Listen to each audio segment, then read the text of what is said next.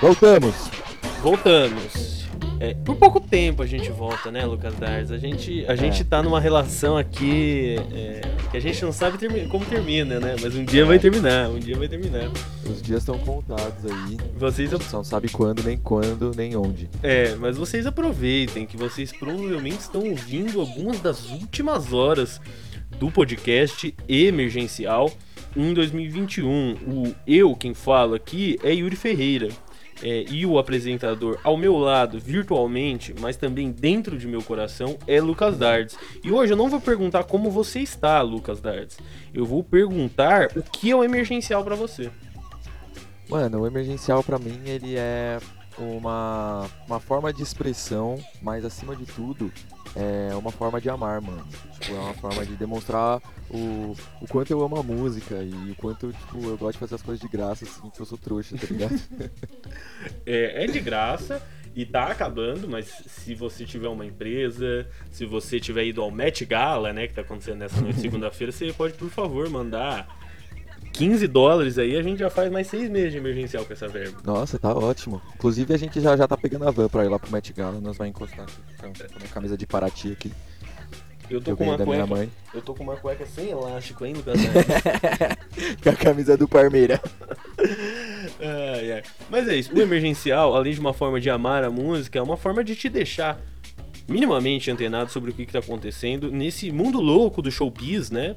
Do entretenimento, né? E acho que logo de cara a gente já pode ir para as notícias e falar Vamos dessa lá. linda, lindíssima, inacreditável premiação Video Music Awards VMA 2021.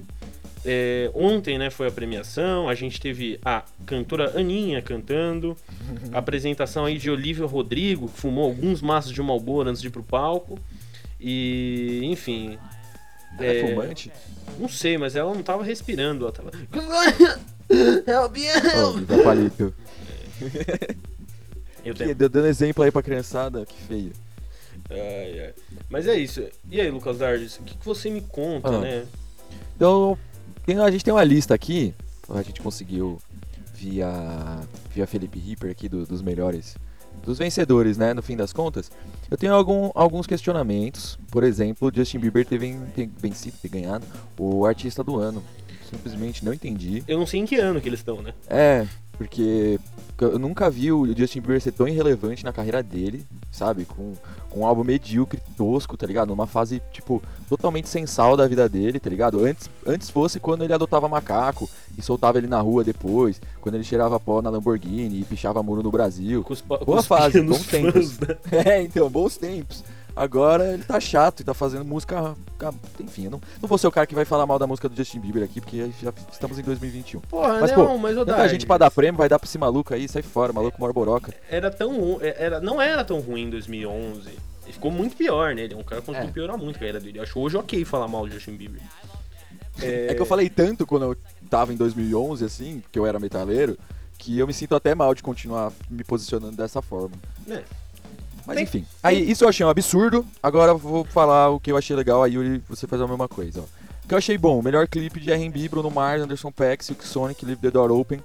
Achei perfeito, achei ótimo. O clipe é do caralho, a música é ótima. É, só tem a acrescentar aí pra, pra sonoridade do R&B, essa dupla, os caras são monstros pra caralho. E ainda na espera do, do full, né? Vamos ver se sai algum dia.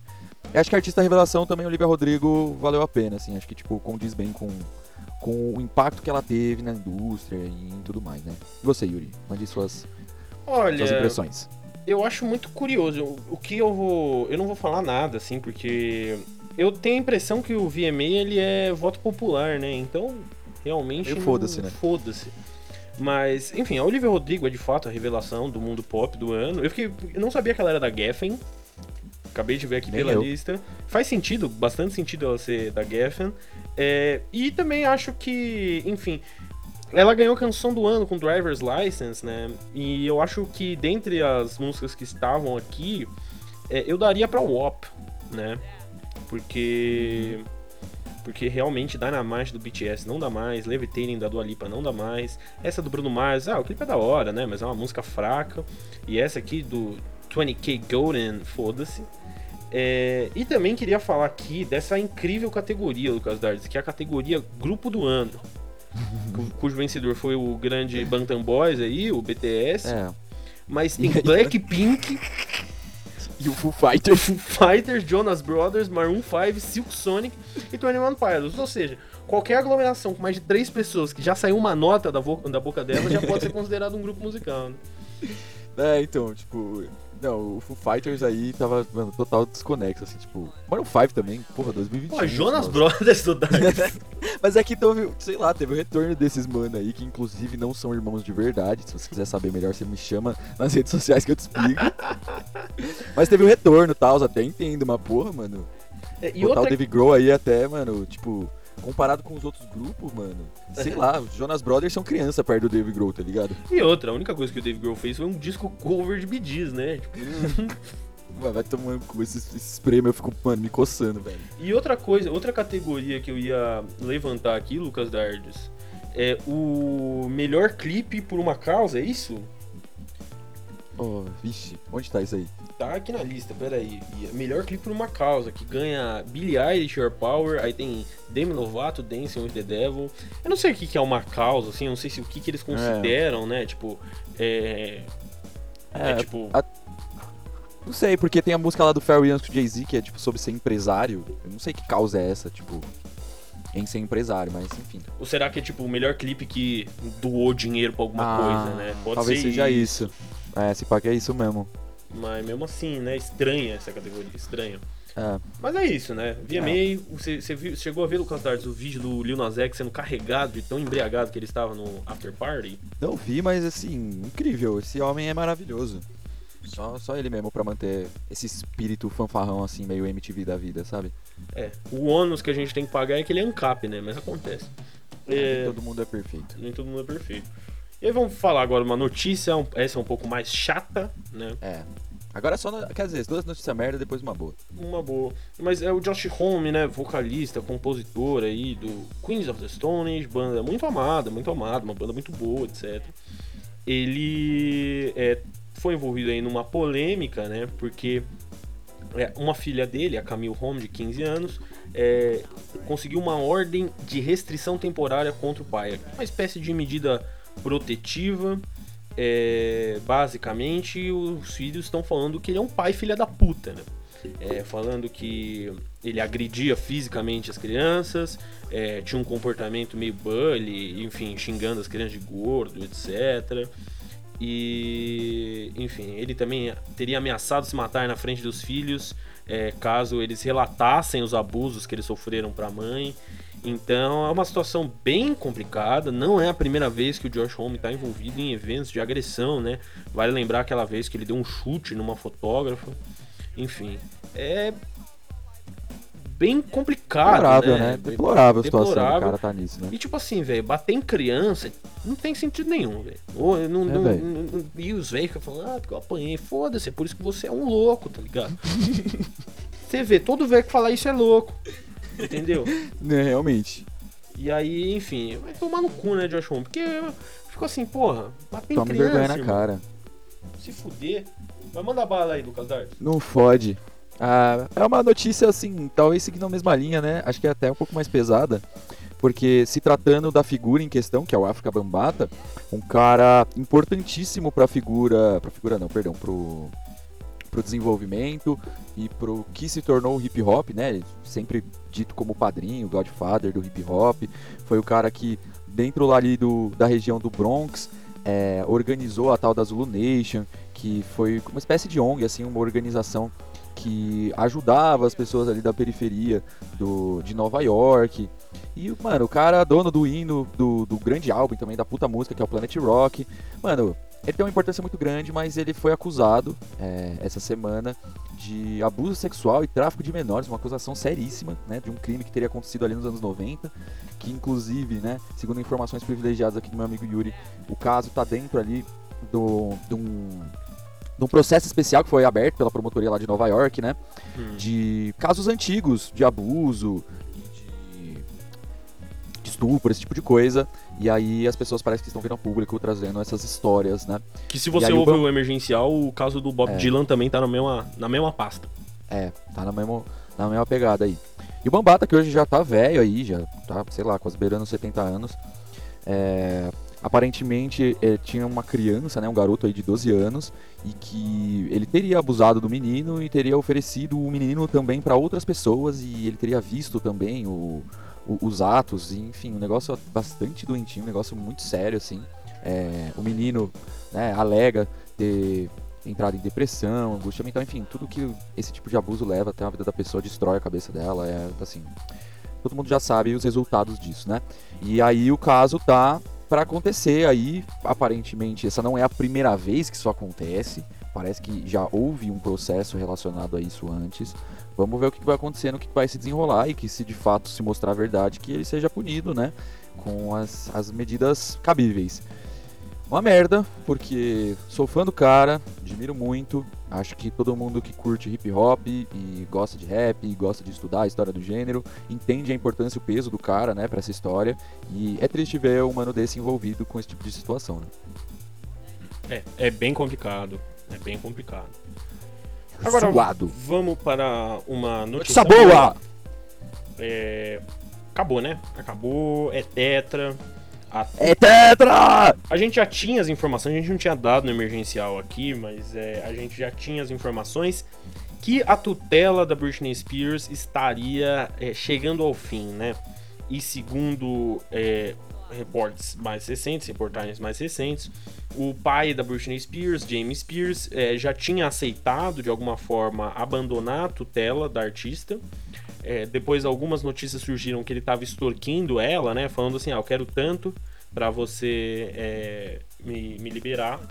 E agora, enfim, reportagens mais recentes ainda afirmam que é, a tutela vai ser encerrada. Ou seja, Finalmente! Depois de 13 anos, bicho. Caralho. 13 anos de uma pessoa que perdeu toda a autonomia, se fudeu na mão desse cara, enfim. É, e a Britney vai voltar, né? Vai fazer turnê, vai fazer disco. Vai ser provavelmente uma das coisas mais emocionantes da história ver essa mulher voltando pro palco. É, depois desse movimento mundial que teve, né? Pelo fim da tutela dela. Depois do, do, do Free Britney ser estampado no Congresso Nacional. Parece que agora foi mesmo, hein? É, e parece que, tipo, falta decidir alguns documentos. Enfim, burocracia, né? Vocês estão ligados como é que esses negócios é chato. Ainda mais tratando desse lance de tutela, é, que até onde eu vi, me informei sobre esse caso aí da Britney Spears. É, parece que é um dos, do- das tretas jurídicas mais chatas que existem nos Estados Unidos é lidar com esse, com esse trampo aí desse negócio de tutela, porque é, parece que ele surge dentro de uma falha jurídica no- do sistema estadunidense ali e que é um saco pra resolver esse tipo de situação. Um monte de gente toma no cu, um monte de velho se fode porque é colocado sob tutela de, de, de terceiros e, mano, os velhos perdem toda a grana que guardou durante a vida inteira. Enfim, é uma treta gigantesca, então não é que foi o ponto final de fato, ainda faltam algumas audições, mas parece que já tá tudo encaminhado, graças a Deus. E outra, né? Tem muitos milhões de dólares envolvidos nessa parada, É, né? pô, Exatamente, né? É. Pensando na Britney Spears como, tipo, uma das maiores artistas pop do- dos anos 2000, né? Então, tipo, é uma parada grande que envolve muita coisa, né?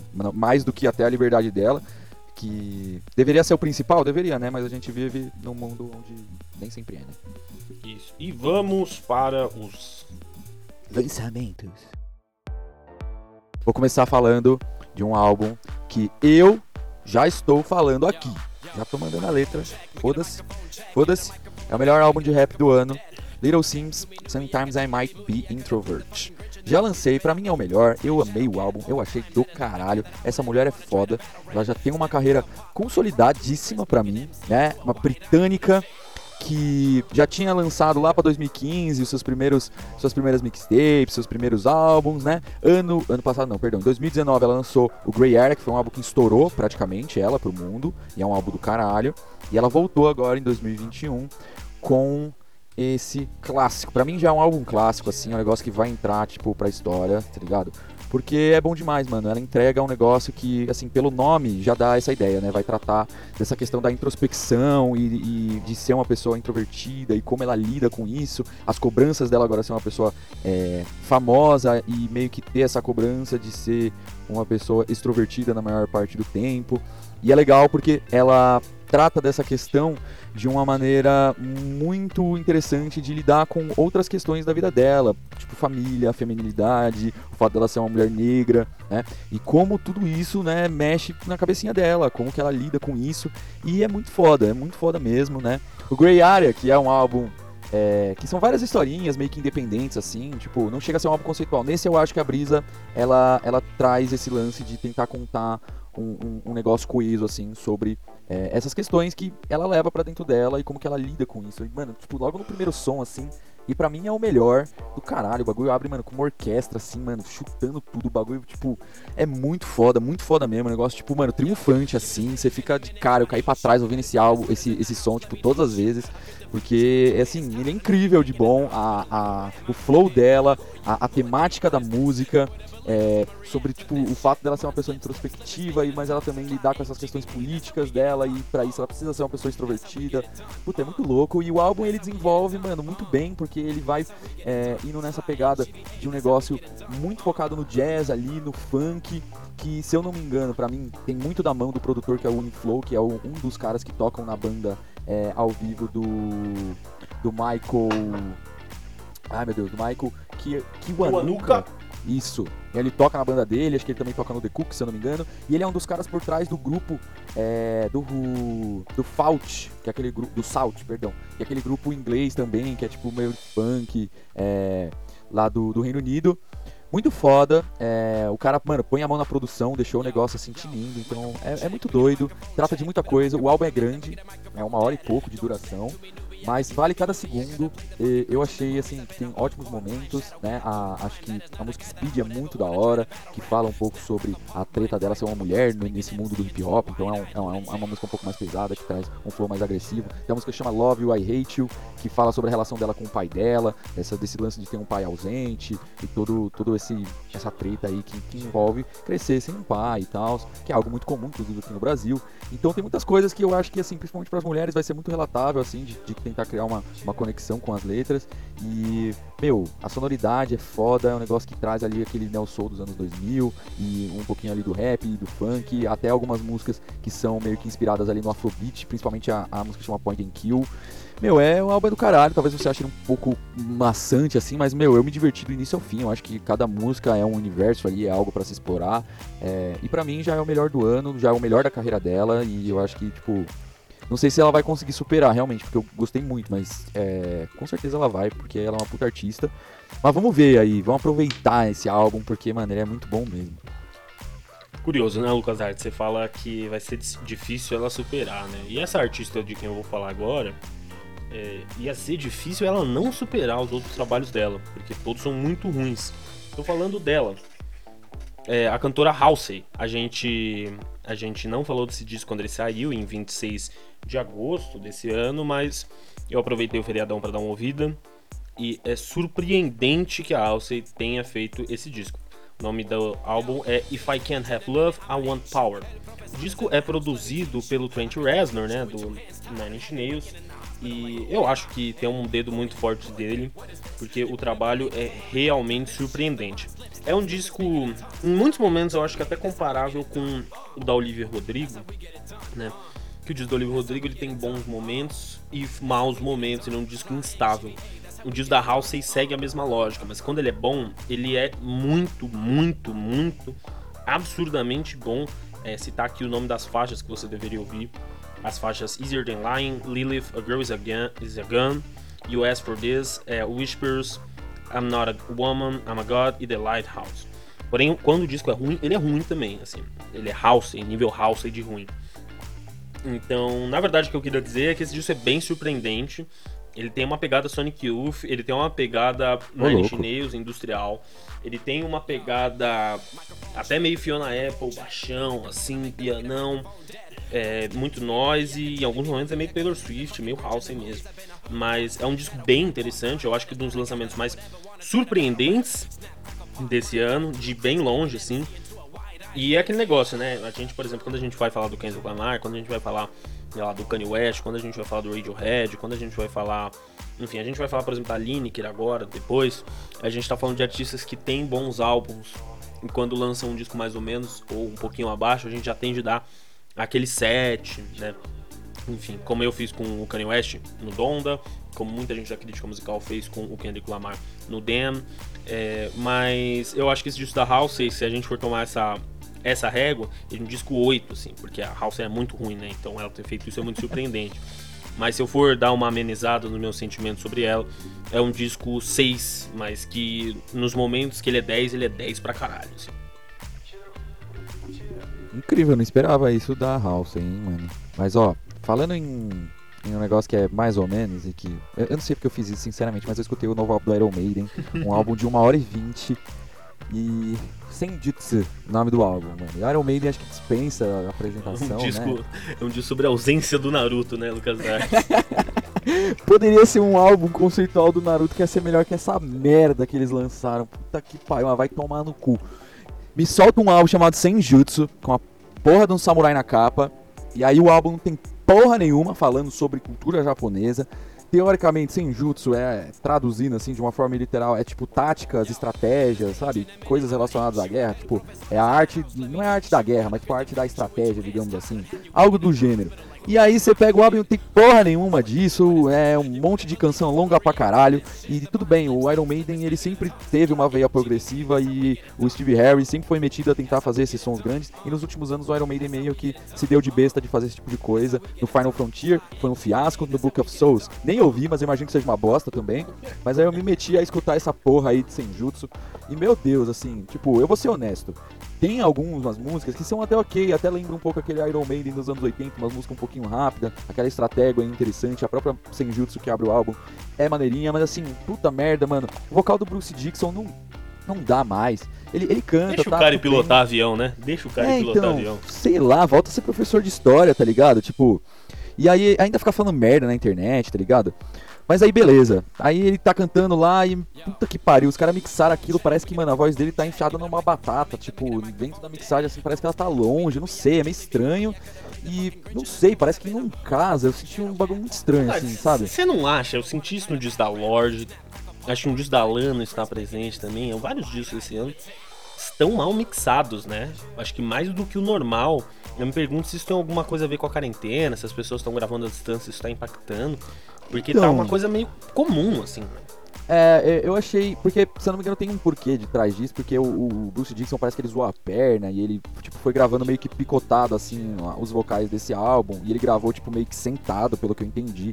Então eu acho que talvez isso tenha influenciado em- um pouco na performance e talvez na forma como eles mixaram a partir da performance dele. E, de novo, eu não sou um cara que manja desse tipo de coisa. Eu só senti que, assim, o, o vocal do Bruce Dixon, que é um negócio que, assim, é um vocal agudo, tal, que é uma marca da banda. É, tipo, deveria estar, assim, na- estampado no som, mas às vezes ele não tá. Então, tipo, eu achei meio ruim, achei meio estranho. é, não acho que é o melhor álbum deles dos últimos anos, até porque desde 2002, lá do Brave New World, sei lá, 2000 e pouco, quando eles lançaram o retorno deles, ele só foi ladeira abaixo, porque eles entraram nessa de fazer música de 8, de 10 minutos. E nesse álbum, mano, eles chutaram o balde, fizeram muita música chata. Tem uma música lá que chama Darkest Hour, que é tentativa de tentar fazer um bagulho diferente, assim, e ficou uma bosta, ficou chato pra caralho. Parece que eles já fizeram essa música 10 vezes. O que salva, acho que é a música final, que é a Hell on Earth, que eu acho que entra naquele panteão de músicas do Iron Maiden, que são aquelas músicas mais épicas, assim, que sempre tem em algum disco, né? Então, sei lá, tipo a Rhyme of Ancient Mariner, Alexander the Great, sabe? Eu acho que essa Hell on Earth, ela até, mano, tem um espaço ali pra conquistar dentro da, da musografia, assim, do, de canções do Iron Maiden, porque ela é bem maneira, é uma música legal, ela tem 11 minutos, mas ela não fica chata no meio, ou parece que tá indo pra lugar nenhum, que nem parece metade das músicas, que tem mais de 6, 7 minutos, porque parece que inicia um negócio e, mano, termina no nada, tipo, não, não tem um porquê, é sempre uma estrutura merda que, tipo, não te deixa, assim, cativado com o que tá acontecendo, não faz é, você prestar atenção ou você se sentir curioso pra saber o que, que vai acontecer já já na música, se vai ter uma reviravolta, se vai acontecer alguma coisa. E as letras do Bruce Dixon são uma merda, de novo, se podia ter feito um negócio ali com, com uma temática interessante e tal, e, mano, vai se fuder, só umas letras merda, brincando de fantasia, assim, sabe? Tentando fazer um bagulho meio dark, sabe? É, é uma bosta, é uma merda. É, Iron Maiden, por favor, pare de lançar álbuns, mano. Pare de, de trazer desgraça pros seus fãs, mano. Tipo, já deu, mano. 2021. Ô, Dar, desembarca aí já no Low Hit e aí Tá. a gente. E aí depois eu fecho com os- a trinca nacional. Esse álbum aqui, a Pitchfork já falou bem. Esse álbum, se você acompanha, tipo, música, assim, esses bagulho, você já deve ter entrado em contato com ele. Que é o novo álbum da banda Low, chamado Hey Watch. Confesso que eu não conheço muito da banda Low, eu tô escutando esse álbum justamente porque tinha muita gente falando sobre ele. E aí eu fui me dar a besta de escutar, e eu sei que o Low é uma banda que começou lá nos anos 90, que é, era muito característica pelo slowcore, aquela música mais é, lentinha e bem depressiva e tal. E eu sei que conforme os anos foram passando, eles foram experimentando, tentando fazer outras brisas. E esse álbum, puta merda, é um negócio de doido, assim, real mesmo. É uma parada que, mano, vai do industrial e do noise, assim, que é, brinca com pop, assim, com beat e, drone.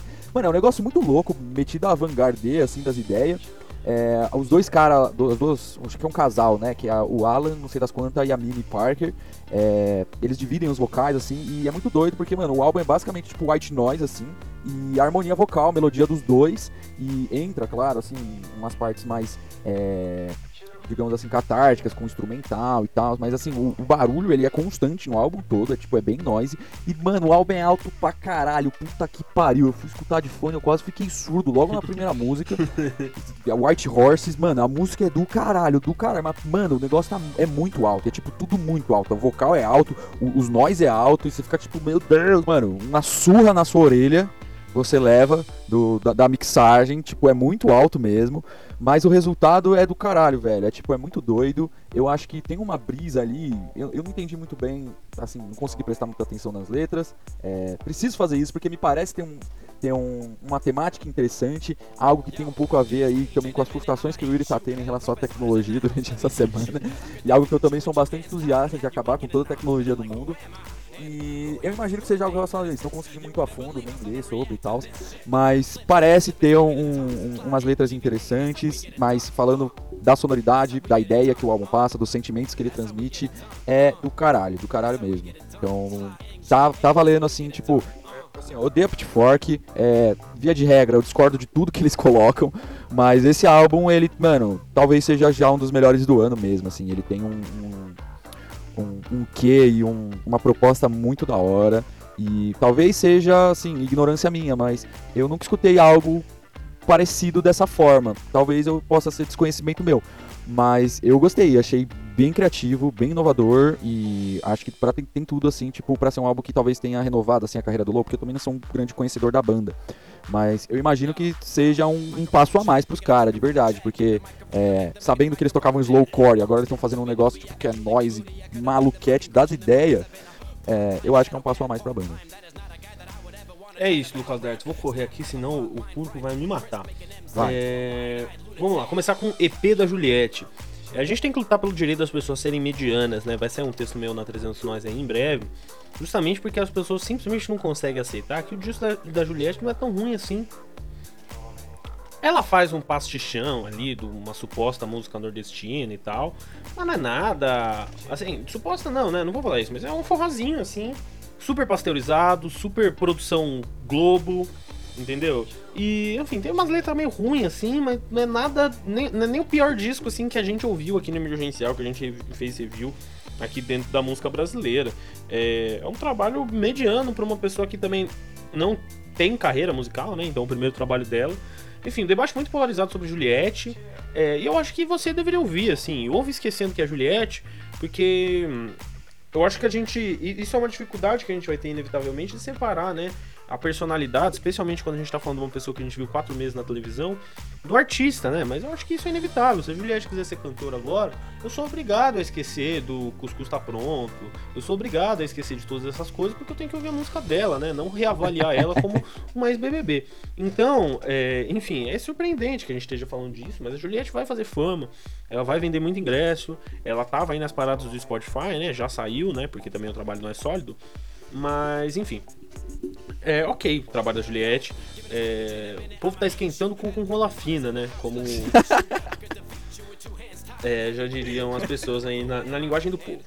Vamos falar agora de Lineker. A Lineker lançou o seu segundo disco. É.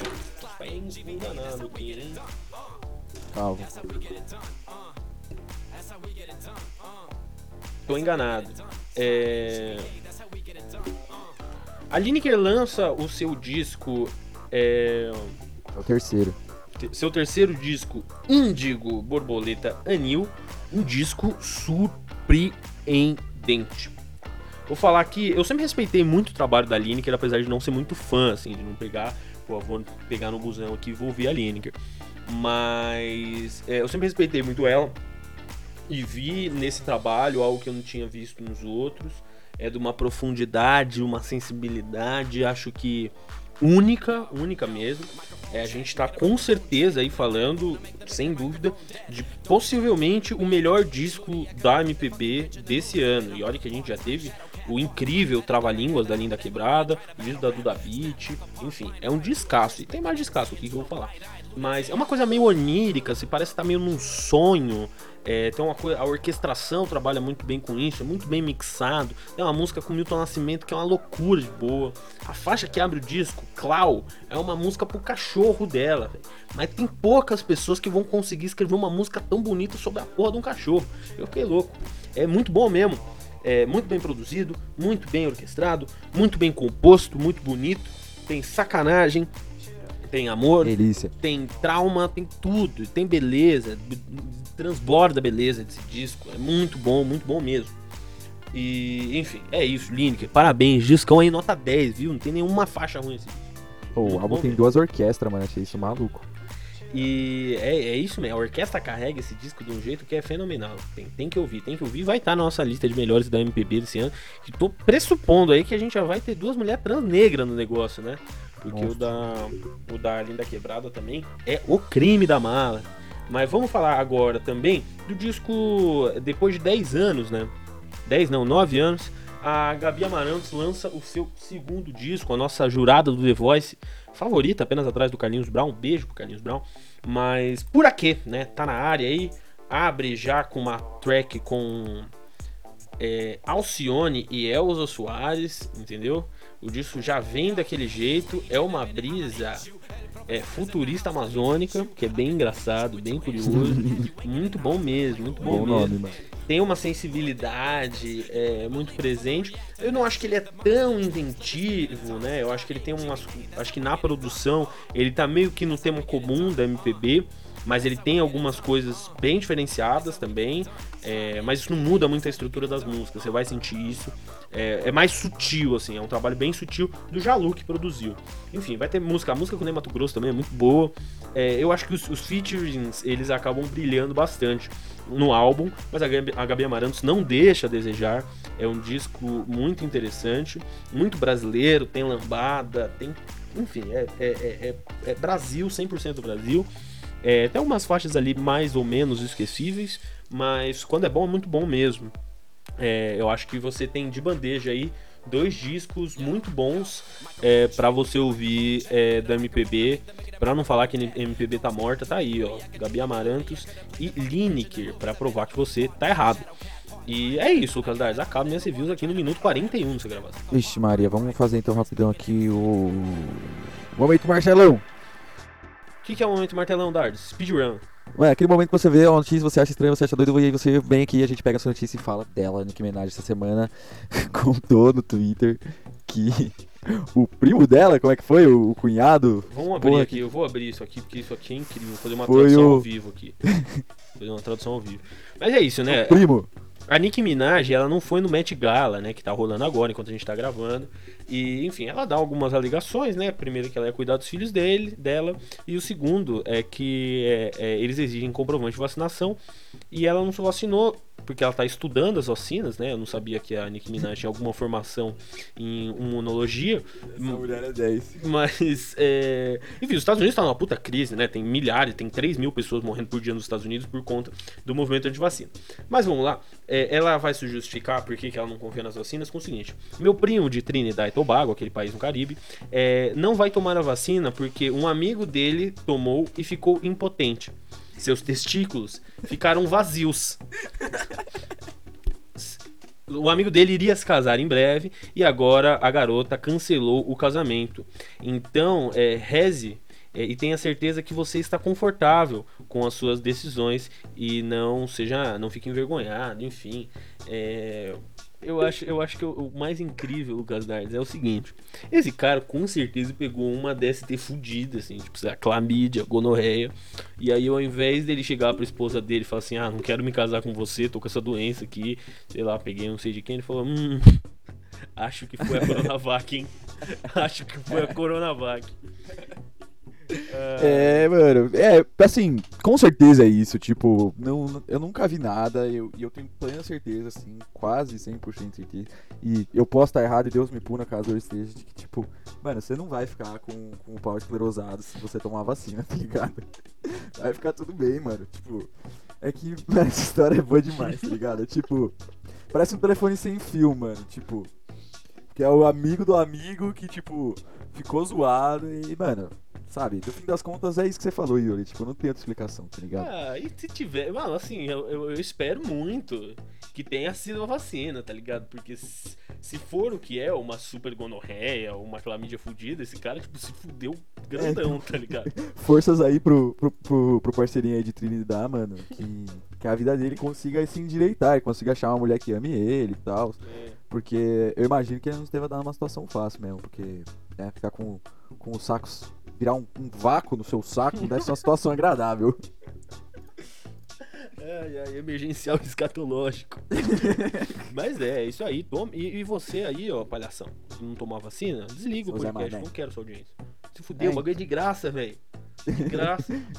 É, mano, é igual a gente aqui, mano. Podcast é de graça, é só você ir lá e tomar, tá ligado? Igual você vem escutar a gente falar merda aqui. Se você tá escutando isso aqui agora, é porque, mano, você tem que tomar a vacina, mano. E outra, é, não esquece da segunda dose, viu? Pelo amor de Deus, não esquece da segunda Uhum. dose.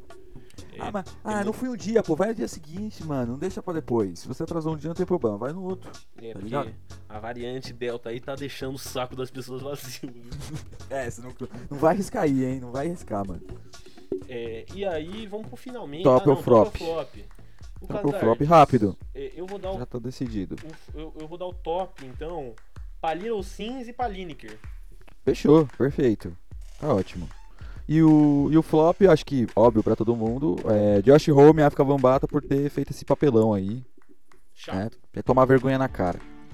Pra finalizar, é, se você ama a gente, acha a gente fofo, gosta do nosso trabalho, tem uma admiração pela nossa pessoa, o que eu acho difícil, mas enfim, tem louco pra tudo, você pode ajudar a gente no padrim.com.br barra 300 noise, ou ainda mais fácil, você faz uma pixeira monster pra nós no 300 noise, é... Qual que é o nome do bagulho lá? Gmail, né? Gmail. Isso. gmail.com. Esqueci qual que era o e-mail, desculpa. No, no Gmail. E manda um din-din pra nós, ajuda a gente. Nós tá sempre precisando. Tem que pagar as contas, né? E. Enfim. De novo, isso aqui é independente. Caso não tenha ficado claro. É isso aí. É isso aí. Tá bom? Tchau. Tá bom? Tchau. Então, tchau, Tchau. tchau, tchau, Tchau. tchau, Tchau. tchau, tchau, tchau, tchau.